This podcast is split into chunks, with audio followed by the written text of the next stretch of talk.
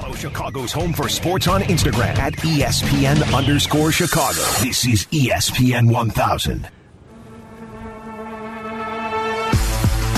I'm Mark Zander. Here's Brian Hanley, and we're taking your phone calls here on ESPN 1000 312 332 3776. All right, Brian, starting lineup for your Chicago White Sox. Tim Anderson at short. When's the hearing, by the way? Do we know? Did they say when the hearing is? no, Probably no. not. Um, tomorrow, Tuesday, maybe. But he's playing until he uh, he's appealing his three game suspension. Is there a solid chance that it'll get knocked down to maybe one or two? I would say Doesn't that usually probably- happen? I would say probably knock a game off. Yeah. Uh, Tim Anderson at short, batting first. Andrew Vaughn, first base, batting second. AJ Pollock in center field. A lot of people seem to be freaked out about him playing the field. He's a golden. Glo- he's a Gold Glove winner. Golden Gloves. It's more like boxing, but you know, you get what I'm saying. Yeah. So he's in center field, and uh, Jose Abreu's batting cleanup DH. Gavin Sheets right field, hero of yesterday's game, batting six. Eloy Jimenez in left field, batting seventh. Or no, I'm losing track here. One, two, three, four, five, six. Yeah, uh, batting six. Josh Harrison, second base, seventh. Leury Garcia, third base, batting eighth. I guess uh, Yoan needs a day off then. And Really? uh, Seby Zavala, I say no. I say no. Okay, yeah. Seby Zavala catching and Dylan Cease is your starting pitcher. That's good. Um, They work well together, those two. yeah, oh, no, no, they do. They do. That's that's fine. I'm still troubled by why isn't Yo- Yoan in? How with you. does Yoan try to earn that money that he's being paid on the bench? All hands Has on it been- deck. yeah, I, all hands on deck, and uh, and and that is not calling for the hands of Leury Garcia. No, no, in my opinion. certain hands maybe. on Hey, deck, jumping in here is Owen in Willowbrook. We hear from Owen a lot here. Thanks for calling, Owen. You're on ESPN 1000. Hi guys, I'm really glad you mentioned Dick Allen because you're right. He should be uh, in the Hall of Fame. And I'll tell you, I, I I'm 65 and I've been to probably well, a lot of games. And I've probably been to where they've hit balls over the old uh, White Sox park uh, roof. But the hardest ball I ever hit saw hit was Dick Allen's home run in the center field bleachers, the old park. Yeah. It was unbelievable. Was that the one that And- Harry tried to catch with the net? Yes, he was out. He was announcing it out. I was out in center field. That day. Yeah. he was announcing center field bleachers. He And would do I that, think yeah. when Harry started with the showers. Out the, out Yes, yeah, I remember that. Yeah. And, and and I will say the guy in '72 that played center field though for the Sox was Buddy Bradford. Um, he he uh, Buddy he Bradford, the okay. yeah, and, and if it wasn't for those damn Oakland A's, the '72 team might have done something. I can't remember if it was the '72 or '71 team. No, it was 72. It was Richie's. That was a Yeah. spectacular year. And again, that book, uh, Chili Dog MVP, kind of outlines that whole thing, which is really cool. Owen, thanks for the call. Thanks. So, uh, yeah, throwing out there Richie Allen. I, there's still a lot of people like uh, like Owen there that believe he should be in the Hall of Fame. I guess he wasn't really friendly sometimes with the writers. How does that work? Real quick, Brian. How does that dynamic work? You know, uh, from your perspective, being a writer. Yeah, you know, is that, is that really fair? If if that is the case, that he hasn't been in the Hall of Fame because there are some grudges. Well, first of all, I mean, those writers sadly are most of them aren't around anymore. Right. Okay. So the newer age, So they don't know writers, him. Yeah. Yeah, they don't know him. I mean, guys like you know Paul Sullivan, he was going to games as a fan back then, Mm-hmm. right? Who who Paul, you know, the great Tribune columnist, and was also the head of the uh, Chicago chapter of the Baseball Writers Association for a long time here. Uh, I was a member when I was covering baseball. I believe uh, it was you had to cover baseball for ten years to have a Hall of Fame vote. Right. Um, but you do agree with me that some of those old timers that are probably gone now had some kind of grudge. Yes, uh, there were there were there was definitely that, and there were also guys who were chummy with players and would give them votes even if they weren't even borderline candidates, just because some some guys had clauses in their contract that they got. Um, uh, it'd be more like MVP votes, right? So if they had a clause in their contract that gave them bonus money if they finished in the top ten in MVP voting, you know, some writers were known to just cast a, a ballot for them because they liked the guy. So it worked both ways, but um, the Minnie Minoso uh, Hall of Fame induction last uh, week, last, week, weekend. and uh, last night they honored the family right before the game. But but that took another special committee, not even the Veterans Committee, right? That they had to go back to the uh, a committee that it that considered uh, baseball players in the Negro leagues and you know kind of innovators and right. Uh, so it I don't know what what committee would have to take Richie Dick Allen's uh, case into account at this point because. I mean, that's where to be at. That's how right, we get in. Right. Yeah. And it's ridiculous Minoso did not get in for this long. And it Right. took like a concentrated, you know, movement to make this happen. Mm-hmm. I mean, when you look at his stats, Oh, I remember everything. watching him play when I was a kid because he came back in the 70s. Yeah, He I was played fortunate. enough- five different decades, right? I was fortunate enough to have a meal or two with him when I was covering the White Sox because he would be around the ballpark and be up in the press box. Up he, in the he was the ambassador all the time. Yeah. and I met him as a kid too. He was ever present. Yeah. yeah, and he was just a wonderful man. I mean, just a genuine, gentle, gentle man. I mean, he was a great guy. Uh, Mike in Homehurst wants to jump in. Um, he he's got a story uh, kind of like mine regarding the uh, old stadium. Hey, Mike, you're on ESPN 1000. Hey guys, thanks. I love the show. Um, now you brought back a great memory of taking beers into various venues. down Yeah, near, uh, right, right. How what was your So here- trick? So here, so we used to do that at Soldier Field, and it wound up getting the Andy Frains wind up catching us. So here's what I did: I would Okay. take my jacket, and I had I did this on the fly. I had a roll of electrical tape in my truck, so I taped around the end of the sleeves. I filled each sleeves and got like maybe four beers in each sleeve. Sure. And I walked up to the Andy Frain carrying my jacket, and they, you know, they wanted to frisk you. Yeah. So I held out my arms to the sides with my jacket hanging down. And they didn't You say frisk- anything about what's wrong with the arms and the jacket. They're just totally like uh, somebody's. What is in there? Where they're just never, sticking straight. He never looked at the jacket. He frisked me and said, "Go," and I just w- walked in. Brilliant. and- Was that good or not? That's brilliant. Absolutely brilliant. That's eight Genius beers level. you didn't have to pay. That is Yeah. genius level. You get I a always gold thought it, star. I always thought that was pretty smart to get Yeah, get it yeah. past them, but hide in plain sight. That was my motto. That's it. That's it. That's it. They never frisked me. I just put my arms to my uh, side and got three cans in. You Yeah. know, just make sure you Well, you had the could jacket in with the the big old- arms. You could do that in the old days, and then they started getting a little more thorough. But Right, right. you know, you got to adjust with the times. But I, Yes, you I, I. I thank you for bringing back a great memory. That was a fun, fun memory of my childhood. right on, Mike. Well, hopefully you weren't too young. Well, uh, Jay Cantu, Well- our great Jay, Right. Jay Cantu, our great young producer, was just uh, asking during the break. You know, didn't they have metal detectors back at those Oh, stadiums? Jake, you're so freaking young. I mean, and It's you My know, like a they- wand, right? Just Not you know, even a go No, past Juan, it. there were no. They didn't even invent that yet. That's how long ago we're talking. and, and these Andy Frain guys were like they all weighed about eighty pounds. Everybody and- was named Andy Frain, which is really weird. No, but they had the, the perfectly pressed pants and and Yeah, you know like and the nice hat, pants. the conductor hat or whatever that is that it you was see a, on like the, a police hat almost, Yeah. right? Uh, a, uh, kind of like the- a Metro, what they wear on Metro Yeah, trains. and the, chief, hat. Yeah. the, the chief was a white hat, right? Yes, I mean, yes. the supervisor. But these, you know, these kids in their little blue press pants and their dress shirts, and at Wrigley they would have two of them upstairs. When the upper deck was always closed because they didn't sell that many tickets for all those bad teams in the seventies. And there were two or three guys up there who assigned just to go get foul balls that went up there Yeah, and, yeah. and bring them back to the clubhouse. and they and uh, honestly, they all had to answer to the name Andy because Yeah, that's that what people said. of the deal. Hey, Andy Frain, Andy. Which Hey. Andy are you talking to? There's like 500 Andys here. that was the guy. I assume that was the guy who started the company, right? Yes, Andy yeah, Frank. right. Yeah, yeah. Yeah, and and it's I don't know when they went away, but one one day at a game years ago, I looked around and said, "What happened to the Andy Frain ushers? They just stopped showing up, and now they're dry just." cleaning the dry cleaning bill got to them uh, for all that the must have been it. uniforms. Yeah. those uniforms must have cost a lot of money. All right, uh, back to the phones we go 312 332 3776. Donnie has a story about the great Minnie Minoso, number nine on the south side. Hey, Donnie, you're on ESPN How 1000. Hey, j- I'm I'm a little bit older than you guys, but just for the spirit that Minnie Minoso had on Channel 9 a 100 years ago when I was after school watching the game, he walked, they got a, I don't know who walked him. He walked to first base, right? He stole second, he stole third, and he was, next pitch, he was out trying to steal home. But I love the spirit that that guy had. True story.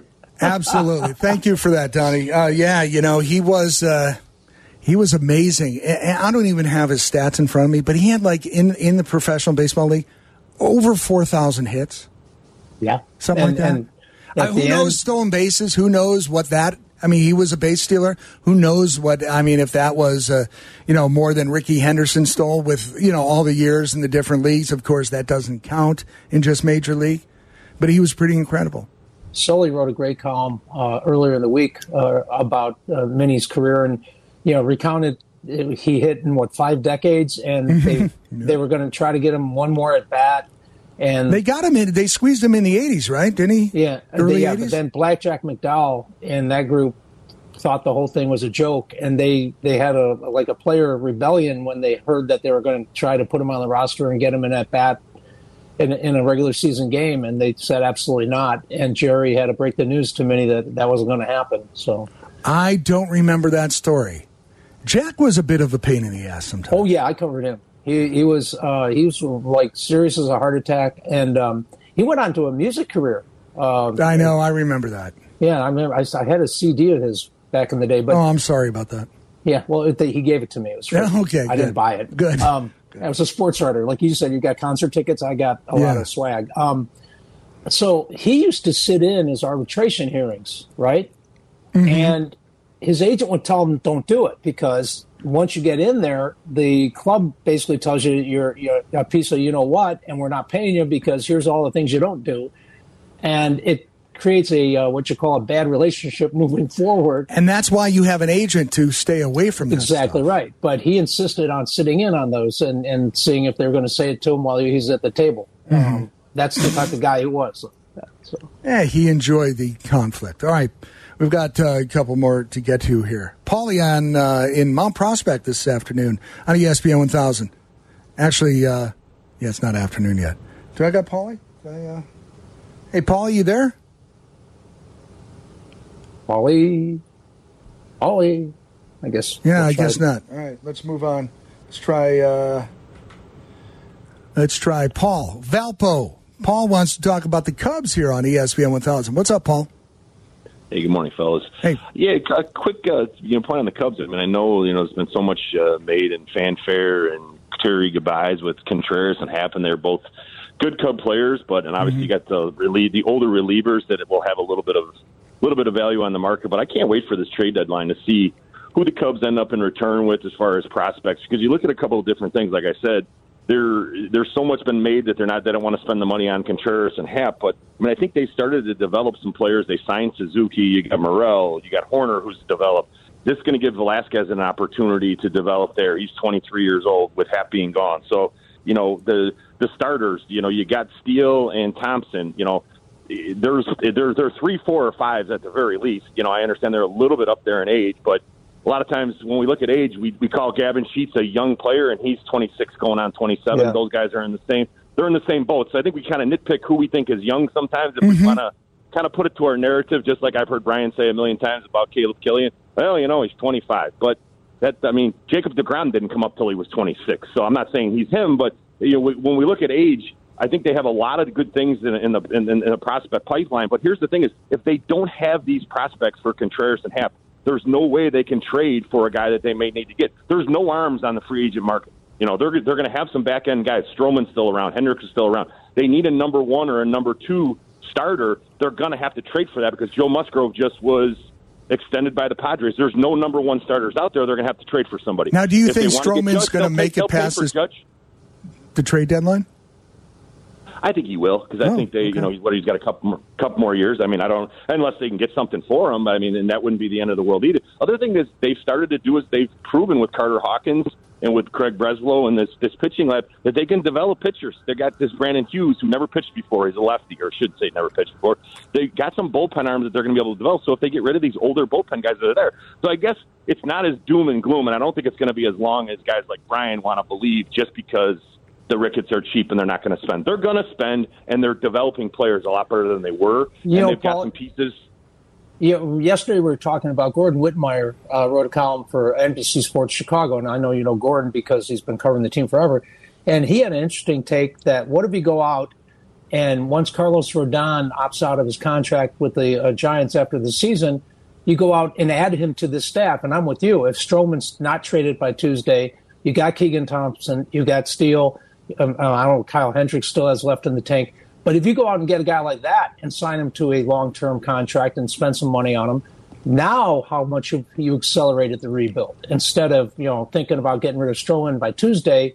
Are you are you in the market for an arm like that that immediately starts saying, okay, now we're serious about building this thing up quicker than sooner than later? Yeah, and I think that's yeah, Rodon would be the one if he if he opts out. I mean, and obviously he, he will opt history out. there. Yeah. Yeah, yeah, yeah. I mean, there's an injury history there, and I know that that, that might be a little iffy, but it couldn't hurt because they're going to have the money. Yes, yeah, I just I think that there's going to be, like you said, I think they're going to speed up this process a lot quicker, and you're going to you're they're starting to find guys you never would have you know anticipated. Morel, Suzuki's got the contract. He obviously after this adjustment area, year, I think is going to be pretty good. He's the type of bat. Hoerner's development. So, like I said, that's where I think everyone's crying about Happ, but I think getting this chance for Velazquez to Uh, Happ, they're selling high on. You know, I mean, I yeah, don't. I don't hey, hey, that doesn't mean he's he's an all star. I get it, but I mean, you you probably can extend him at five years and a hundred million. You know, so it's not like I don't think they're not extend or they're not. Hey, I, I would not because would they don't not want ex- to pay him. I would not extend Hap. I, you, you're right. Sell high. He's had. God bless him. He had an All Star year. This is the he- time. This is this the is the year he needed to have that and, and be better defensively and settle at left field and have the you know be better switch hitting and everything. I Thanks mean, for the call, Paul. Yeah. There have been too many and a half months where like I don't see this guy's Yeah. a cornerstone in No, you're right. Yeah, you've got to know when to get out on a high Yeah. point, and and now is the time. But uh, you, you guys bring up an interesting point about going after Rodon. We've got Paulie who uh, has rejoined us. He is on hold. We will get to him and your calls at 312-332-3776 after this on ESPN 1000. ESPN 1000, Chicago's home for sports. Follow Chicago's Home for Sports on Twitter at ESPN 1000.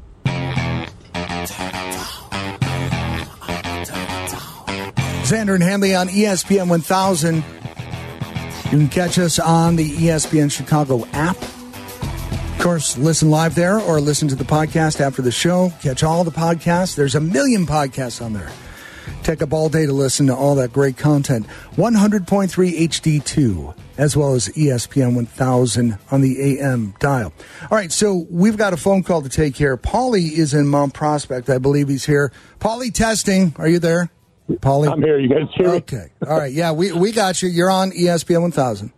Yeah, sorry I got dropped before. Uh, yeah, no, I just want to lead off by saying, uh, you know, I, I think you were, you know, based on what I called before, you had said uh, something about being sold a bill of goods, and uh, my my thought was just, yeah, this team just fool's gold, because, and I, I don't want to pick on Luis Robert. I I, I want to qualify that too. I want to say I hope he is okay, but I was saying even before his recent um, problems, though, like just between Roberts, um, Eloy, and Moncada, those three guys, I just don't trust them to stay healthy. They, they just seem like a pulled hamstring or pulled something every time they step on the field because they they always just you know especially like Eloy, he's such an awkward fielder. I, I mean, if if I'm Rick Hahn, I don't know how I don't know what lens he's looking at this team through because I really feel like between Moncada and Eloy, you're you're really looking at like tw- you know 2019 and 2020. And with Robert, you're saying, okay, well, in this you know 60 game span, he was this, and you know before, the season, people were saying, oh, he's an MVP candidate, and I don't know what pe- I'm. I, I'm a fan too. I don't know what people are looking at though, because I'm just like, I need to see it for like, give me at least 140 games. Well, and just- absolutely, yes, yes, uh, agreed. Any one of those. I mean, they've all had uh, stops and starts, unfortunately. Yeah, and I was just going to say on the injury point too, and that's the thing. Like those three are so uh, injury prone. Then you've also got like Grandal, who's another guy where he's 33. And I don't know if we're counting on him to you know relive his All Star years or what. And I know he had a decent, you know, as far as statistically last year he didn't do poorly, but he was also hurt a good chunk of the year. And then you've also got like a Tim Anderson, where even at 29, he's always seems to be like you know one you know hustle play away from being on the IL. So yeah, it's been hearing it's you- been a tough year. You're right. Everybody is just one hustle play away from spending time on the IL. That's a So, great Paulie, way to if put it. I'm if I'm hearing you right, you don't think Rick Hahn should be aggressive uh, by the deadline on Tuesday because this team is got a lot of holes that you just went through, and and so if you're the GM, you really can't be saying, okay, got to make three moves here because we got to get back in this thing. is you don't think they're good enough to win something. No, my my my thing is like the only the only trading pieces that I see are like Vaughn and Sheets, and maybe you know if you wanted to give up some, you know, I, I don't know what what the prospects are like in the minor leagues, but from what I'm understanding, they don't have one of the better um, farm systems either. So I don't I don't think you blow up the team. I think you're still in a spot where you can, you know, as far as and that's the thing too. Like for, as far as being a Sox fan, you don't make the playoffs often. So I think when you're there, you have to try to do it. So Right. I, I think you you know as far as being aggressive, I don't. I mean, what would you guys? I would love to know like what just what you guys would think as far as um, just even what potential trades would be because I've heard people talking about uh, Soto. And I just don't even know. What No, we no, no. I mean, No, no, that's no, all. no, That's no, pipe dream stuff. Yeah, that's, that's a fight, exactly. That's a fight, and then, and then we would probably lose him in two years to free agency anyway, right? That's Yeah. the only thing. I, Yeah, but you, you know, oh, okay. So let let's if it were possible, say we had the assets to give up, and we really felt we were close, and it would really be a difference maker. We could be that team for two years, let him walk, and then or trade him before and get some assets back. So that's not a bad idea. It's just that we don't have what other teams are ask or uh, that can offer. Like the Padres have a ridiculous amount of assets that apparently they may be the front runners right now, according Yep, to what I'm sure. reading. It sure looks like that way, and and because they they have decided a couple of years ago they're going to do whatever it takes to to be the Dodgers of Southern California, Right. and Wait, there It- are the Dodgers of Southern. Oh, you mean even more Southern California? um, but but it's but it is interesting because you know uh, Wilson Contreras supposedly the rumors are San Diego Yep. bound, but they're keeping their powder dry to see what the Soto sweepstakes looks like, right? So can they pull off both? If if we saw what Castillo got, uh, Cincinnati got for Castillo and top five prospects or five prospects, including the top three from Seattle, you know Soto is going to be a lot more than that, Yep. and and not, the other Cubs and Sox are not Ned Derby. It's the usual suspects, right? I mean, it's the Dodgers, the Padres, the the Yankees, and I think Wilson Contreras probably end up. My guess, if they pull off the Soto deal down in San Diego, I guess Wilson Contreras ends up in Tampa. So that would be my guess. Thanks for the call, Paulie. Uh, you, you know, the whole idea of making a big trade on the South Side, as much as we would like to see that, what's the one big trade we could make that would actually make a difference and push us? Let's face it, push us to the World Series. I don't think there is one. No. We've got multiple issues. And if Rick notices that, which I'm sure he does, you know, it's like, okay, what's the most glaring issue that is player involved? Because you can argue that there's some coaching issues, it seems, from our aspect. There are some discipline issues with the players. What's the one player on the market right now that we can get that's not going to cost too much that will make enough of a difference to help us in the playoffs? That's what they have to look at. And there are several needs, right? Uh, left-handed bat, we talked about that. For but then again, but then how about a right-handed bat that can hit right-handed pitching?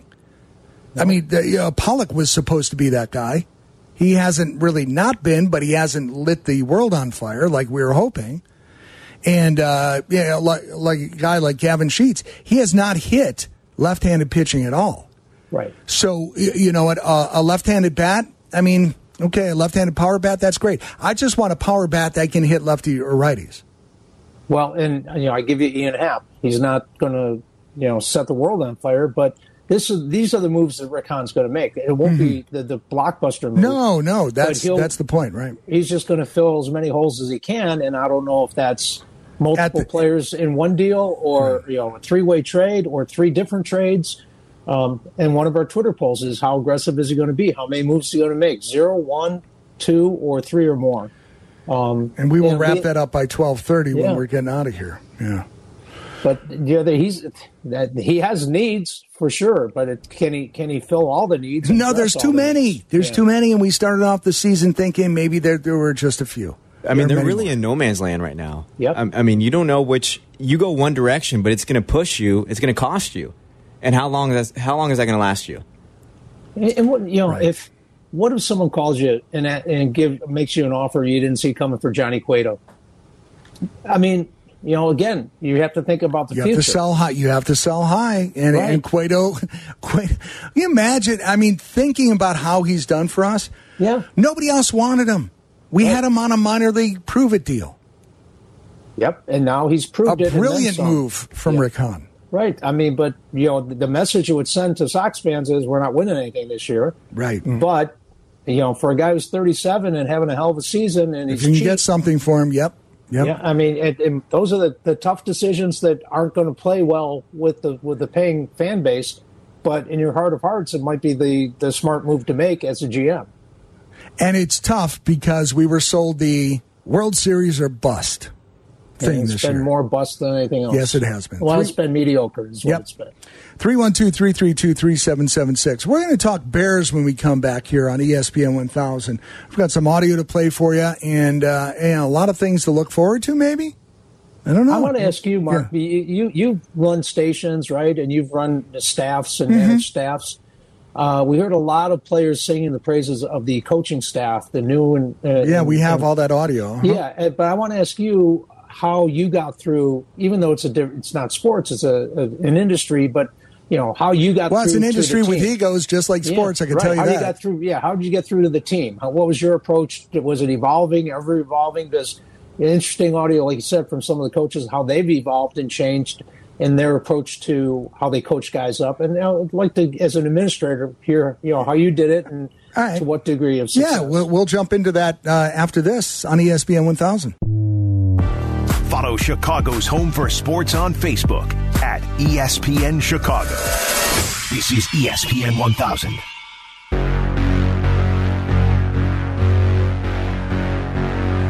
Always a good day. We can sneak some rush into the playlist here on ESPN 1000. Xander and Hanley, we're here until twelve thirty. Then we get uh, White Sox pregame, and the White Sox taking on the A's for the last game in the set. Dylan Cease on the bump this afternoon on your home for the White Sox, ESPN 1000. All right, Brian. So talking about the Bears, um, we we've got a lot of audio about uh, players kind of saying the praises of uh, the new coaching staff, right?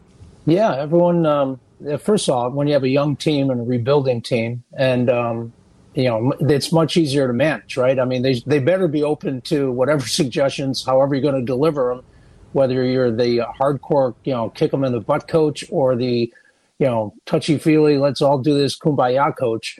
Um, but it's good to hear that they, you know, what three days, four days into camp so far, the culture that Ted Phillips and, and George and Nagy and all those people talked about does seem real now. It does seem like there there is a positive vibe about how doesn't make them any better right now, right? I mean, the, the Brad Biggs You have to start somewhere, and if people are feeling pretty good behind the scenes, that's a good solid footing.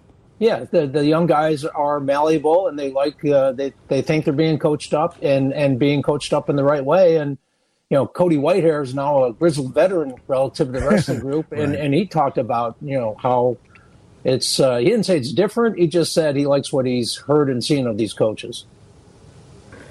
I'm trying to get my mouse. Uh, we're going to hear uh, from. Uh, I got it. Oh, you got it. Our staff that we have here, a lot of them, they're, they're really good teachers. Um, you know, they break things down. We, we even play Kahoots um, just to like see who gets things the fastest and understands. You know, make things fun, make it a competition.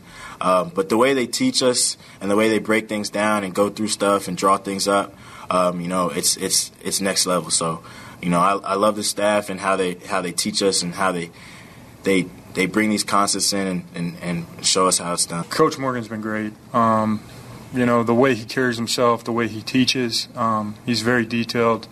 Um, you know, he's I like what he brings to the table. He's very compassionate about, you know, making us as good as we can be. And that's all you can ask for in, in a coach, right? It's just trying to get the best out of you every single day. And he's going to continue to push you every single day so that you're never hitting a limit, you know. Um, and he's done a great job with that.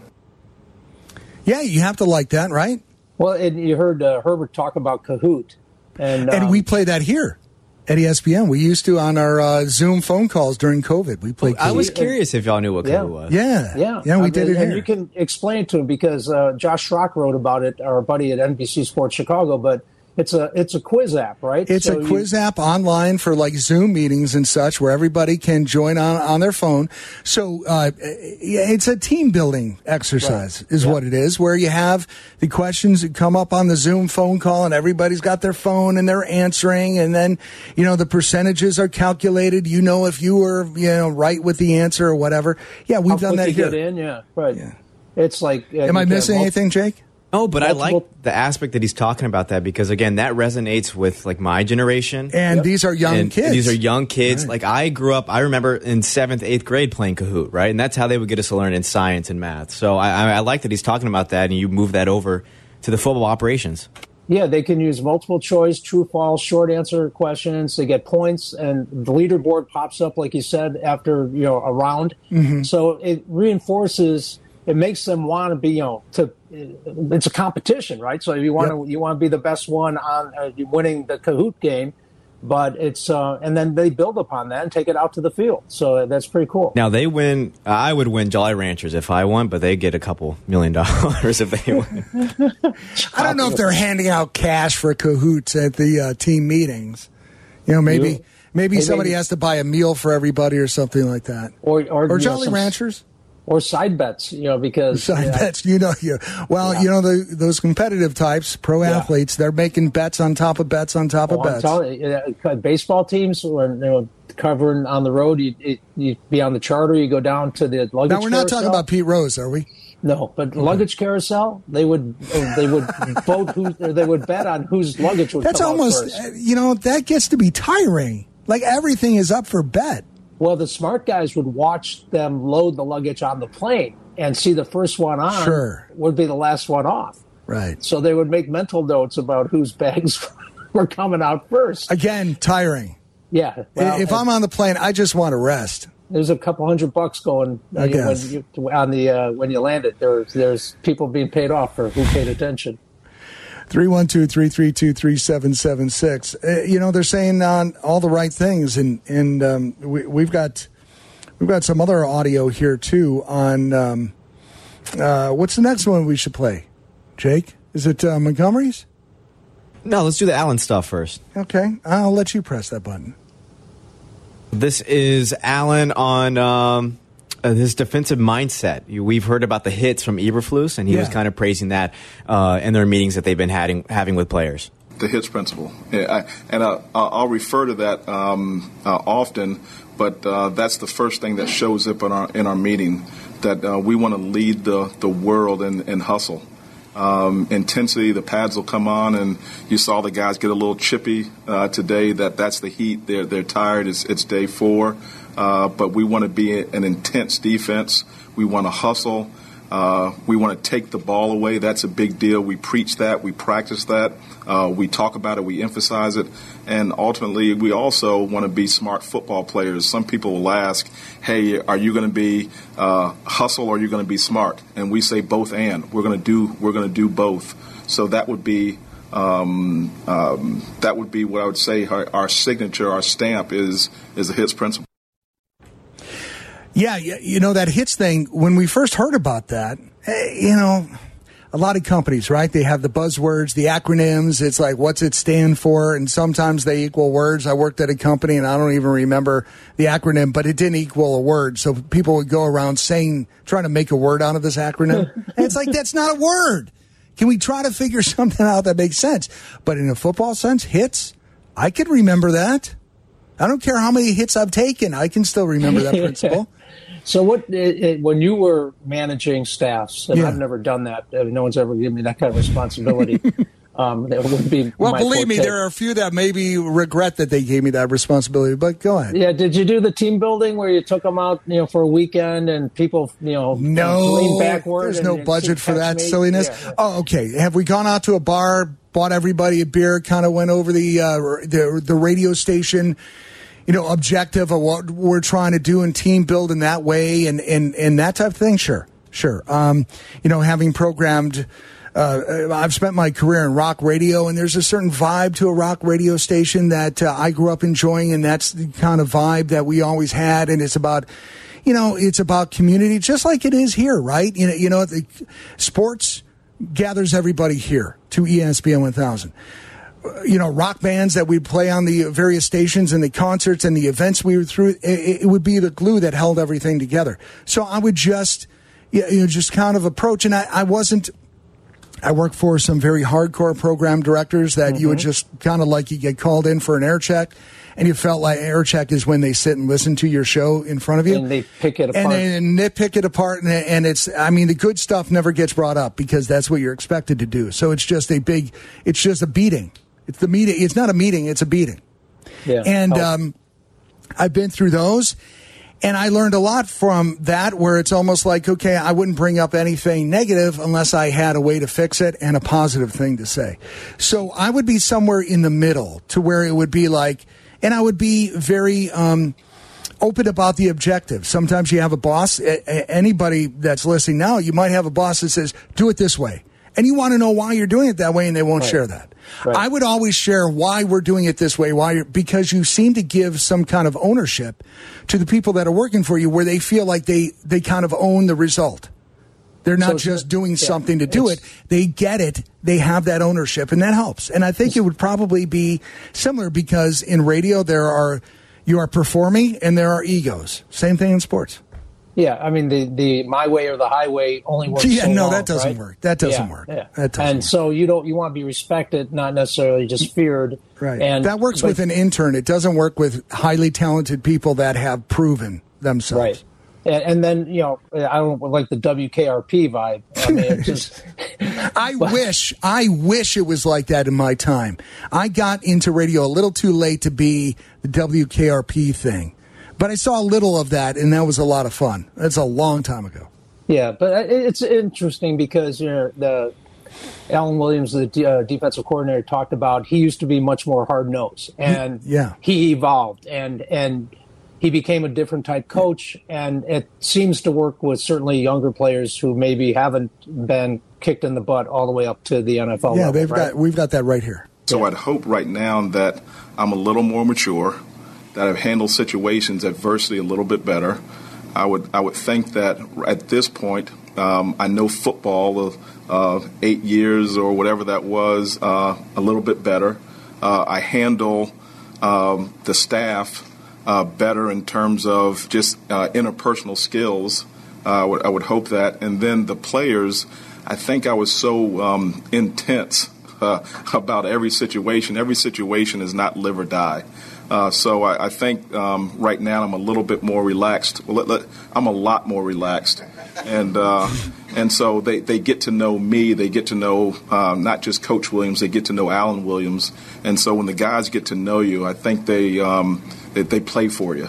Not that, not that the guys didn't before, but now they get to see me as a as a person, not just as a coach. You know, that's very interesting, Brian, and I would totally agree for anybody who's been a manager for any length of time in any walk of life.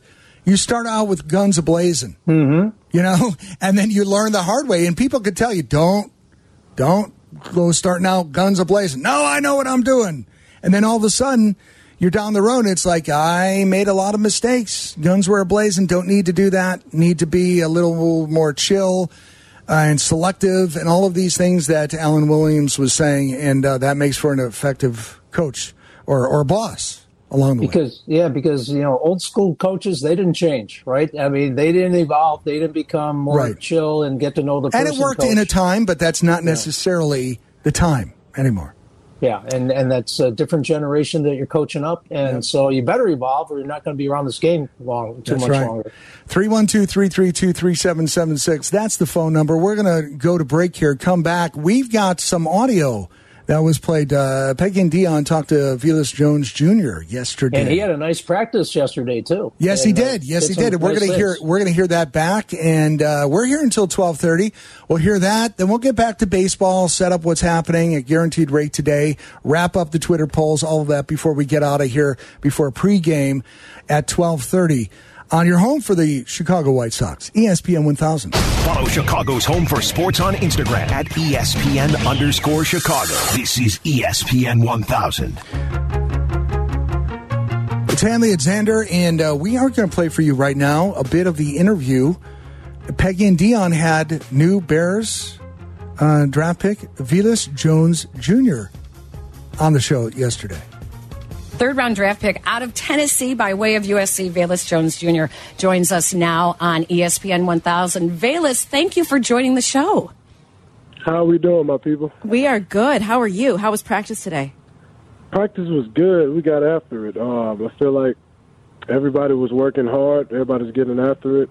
Um, iron sharpens iron at the end of the day. Today was a great day. Awesome. Velus, I, I love how mature you are. This is such a, I know it keeps coming up and you must get so hmm. tired of people bringing it up, but I, I love the fact that you show up every day basically with a briefcase. like that's that is how I picture you. Like you come and you're like ready to go to work. You have your briefcase ready. Some guys have have showed up at Halas Hall with a suitcase, but you came with a briefcase because you just have this business-like mentality, right?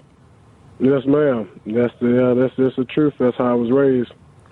Why? Who gave that? Who instilled that in you to have that type of mentality? Um, you know, just saying my grandfather, um, Charles Jones, and my grandmother. Um, appearance is everything, and you know, um, first appearance, you know, you can tell a lot about a person, how they carry themselves, um, business, business like. So, you know, that's how um, I just carry myself. I'm all about business, um, but also, you know, it's a time and place. My grandma always used to tell me, "It's a time and place for everything, but right now it's business. Velus, you told a story yesterday about what that choice, that decision to move closer to home, to be around your grandfather who was going through a lot. So I wanted to ask you, first of all, how he's doing. And, and second, that said a lot about who you are as a person. What did the opportunity to be close to family to finish your college career, what did that mean to you? Um, that really means a lot. But um, I'll start off by saying uh, my grandfather, um, he ended up having a stroke. He was around for a while, though. I, I think like right at it, right at a year, passed away. 2020 um, in February. It was like around in Mardi Gras season back home in um, Mobile, and so yeah, that was a tough one. But everything you know, he taught me I carry in everyday life and how to be a man and how to be how to be about my business and and so yeah, that's how I carry myself. And also, you know, it's it's just a true blessing overall. I'm a big believer in faith, big believer in everything happens for a reason, and God timing is perfect. And I feel like it's no better time for me to be here than now. Uh, I'm really excited about the season. Really excited about this staff, this new staff, and the energy in the building is unbelievable. So I'm just excited um, for the season. Velus, when they drafted you, I remember I was I was thinking, ah, is is this guy like the next Devin Hester, or is he the next? There was a running back that I covered with the Bears years ago, Raymont Harris, and Raymont Harris called himself the ultra back because he was so versatile. And I thought, no, this guy is more like a, a mega player. like the, the- I don't know, I don't know how to describe you. I know you're a wide receiver, but how do you describe yourself as a football player? Um, I would say at a young age, I played running back. So even with football, running um, running in my family uh, with my dad. My dad was a great uh, football player in high school. Physicality, speed, and so that's always been the mindset of me. Never avoid contact. You know, never be afraid to run through um, anybody. And so that's where I feel like my physicality when it comes to yards after catch, um, how determined I be um, when it comes to when like when the ball is in my hands, and so that's that standpoint. And you know, I was blessed with speed, um, God given, um, also genetics. My grandmother was fast, uh, Linda Jones. My dad's fast. My uncle, um, Kyle Towner, he's fast. My cousin Colin Towner is fast. Speed runs in the family, so it's like a mix of combinations. I would say from the Towner side and the Jones side, the um, the bulkiness, the sides, and everything. So it's a mixture of combinations. Um, really blessed. Was was your grandmother a track star?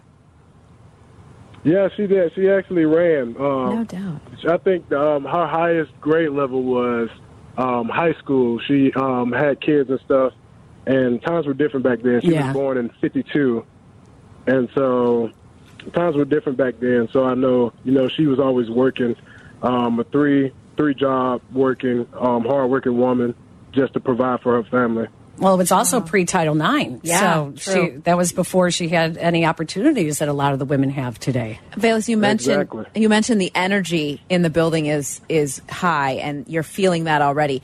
We're not able to get in the locker room yet, but as you guys have kind of integrated together, can you describe or or what's what's shown you that that you're all on the same page and you're all kind of moving in the right direction? It's just the energy. Um, everybody being so social in the locker room, no matter if you're on defense or offense. Like we know we're in all this, uh, all this together. We know um, what the outside world is talking about, but you know, we put the blindfolders on. We, put the um, horse blinders on, and like we keep pushing. And at the end of the day, we all we got. It doesn't matter what anybody else have to say or think about us. Uh, we know the talent we have. We know what we can do. Um, so at the end of the day, um, it comes down to execution and being sound. So um, everybody's on the same page. The energy's high. Everybody's flying around having fun. There's great energy in the building. There's no better place to be. Do you feel like, based on the way the offense is being set up and taught, and the talent that's in there, that you guys can surprise a lot of people this year? Oh, I feel like um, we're not going to surprise, you know, ourselves because we already know uh, what we're capable of and what's to come this season. But I'm pretty sure uh, many people will be surprised for those who doubt. We saw some of that energy on a Twitter post and on Instagram uh, from a teammate posting uh, fellow rookie Quan Brisker, Jaquan Brisker, singing in front of the, the team. Um, I'm sure this is all part of the, the rookie um, just getting to know you. So, what have you had to do? Ha- have they asked you to do anything yet? Have you had to sing or anything? it's crazy you ask that because I'm up today. And so wish me luck. Yeah. Oh no! He yeah he top he had the crowd on his side. We're gonna see. Uh, I'm uh I was a you know Jaden Youngin fan. Uh, he passed away. Uh, was murdered. I think like two days ago, and so I'm gonna do a song contribute to him. So big twenty three. Wow. All right, so uh, everybody's singing there. Boy, it's Kumbaya at Bears Camp. Brian Hanley. Well, That's it's good. uh, Velas Jones Jr. I've been saying Velas, Velas, Velas, but it's Velas. Well, you'll you'll we'll know his name. We'll know his name and we'll be saying his name plenty. I think this kid is going to be a star. Yeah, and you learned a lot there. Nice interview, of course, from Peggy Mhm. and Dion, as Mhm. always. And you catch them on Saturdays here on ESPN 1000. And uh, it's good. It's good to, to get to know some of these young guys. And that obviously the maturity level belies his age. I mean, you love to see that. Yeah, yeah, it's it's refreshing because a lot of times athletes get kind of knocked for just being you know big giant kids with a lot of money and and and so it's nice to hear you know he seems to be very grounded. Yeah, for sure. And, you know, guys like David Montgomery, who've been here for a couple of years, uh, very serious sort too. I mean, it, it- look, they don't lack for maturity. Now, they've made some, the last few practices, he had a nice practice yesterday, uh, Velus did, but they're still making some of the, um, you know, jumping, uh, the, the bad penalties and some of the undisciplined play that uh, they they were known for. So, as Luke Getsy said, they have a lot to, to work on. Uh, by, by no means are they anywhere close Full where they- disclosure, and we appreciate that as fans. All right, let's hit the break, come back in two, and we've got a round of high low to do here on ESPN 1000 with Xander and Hanley.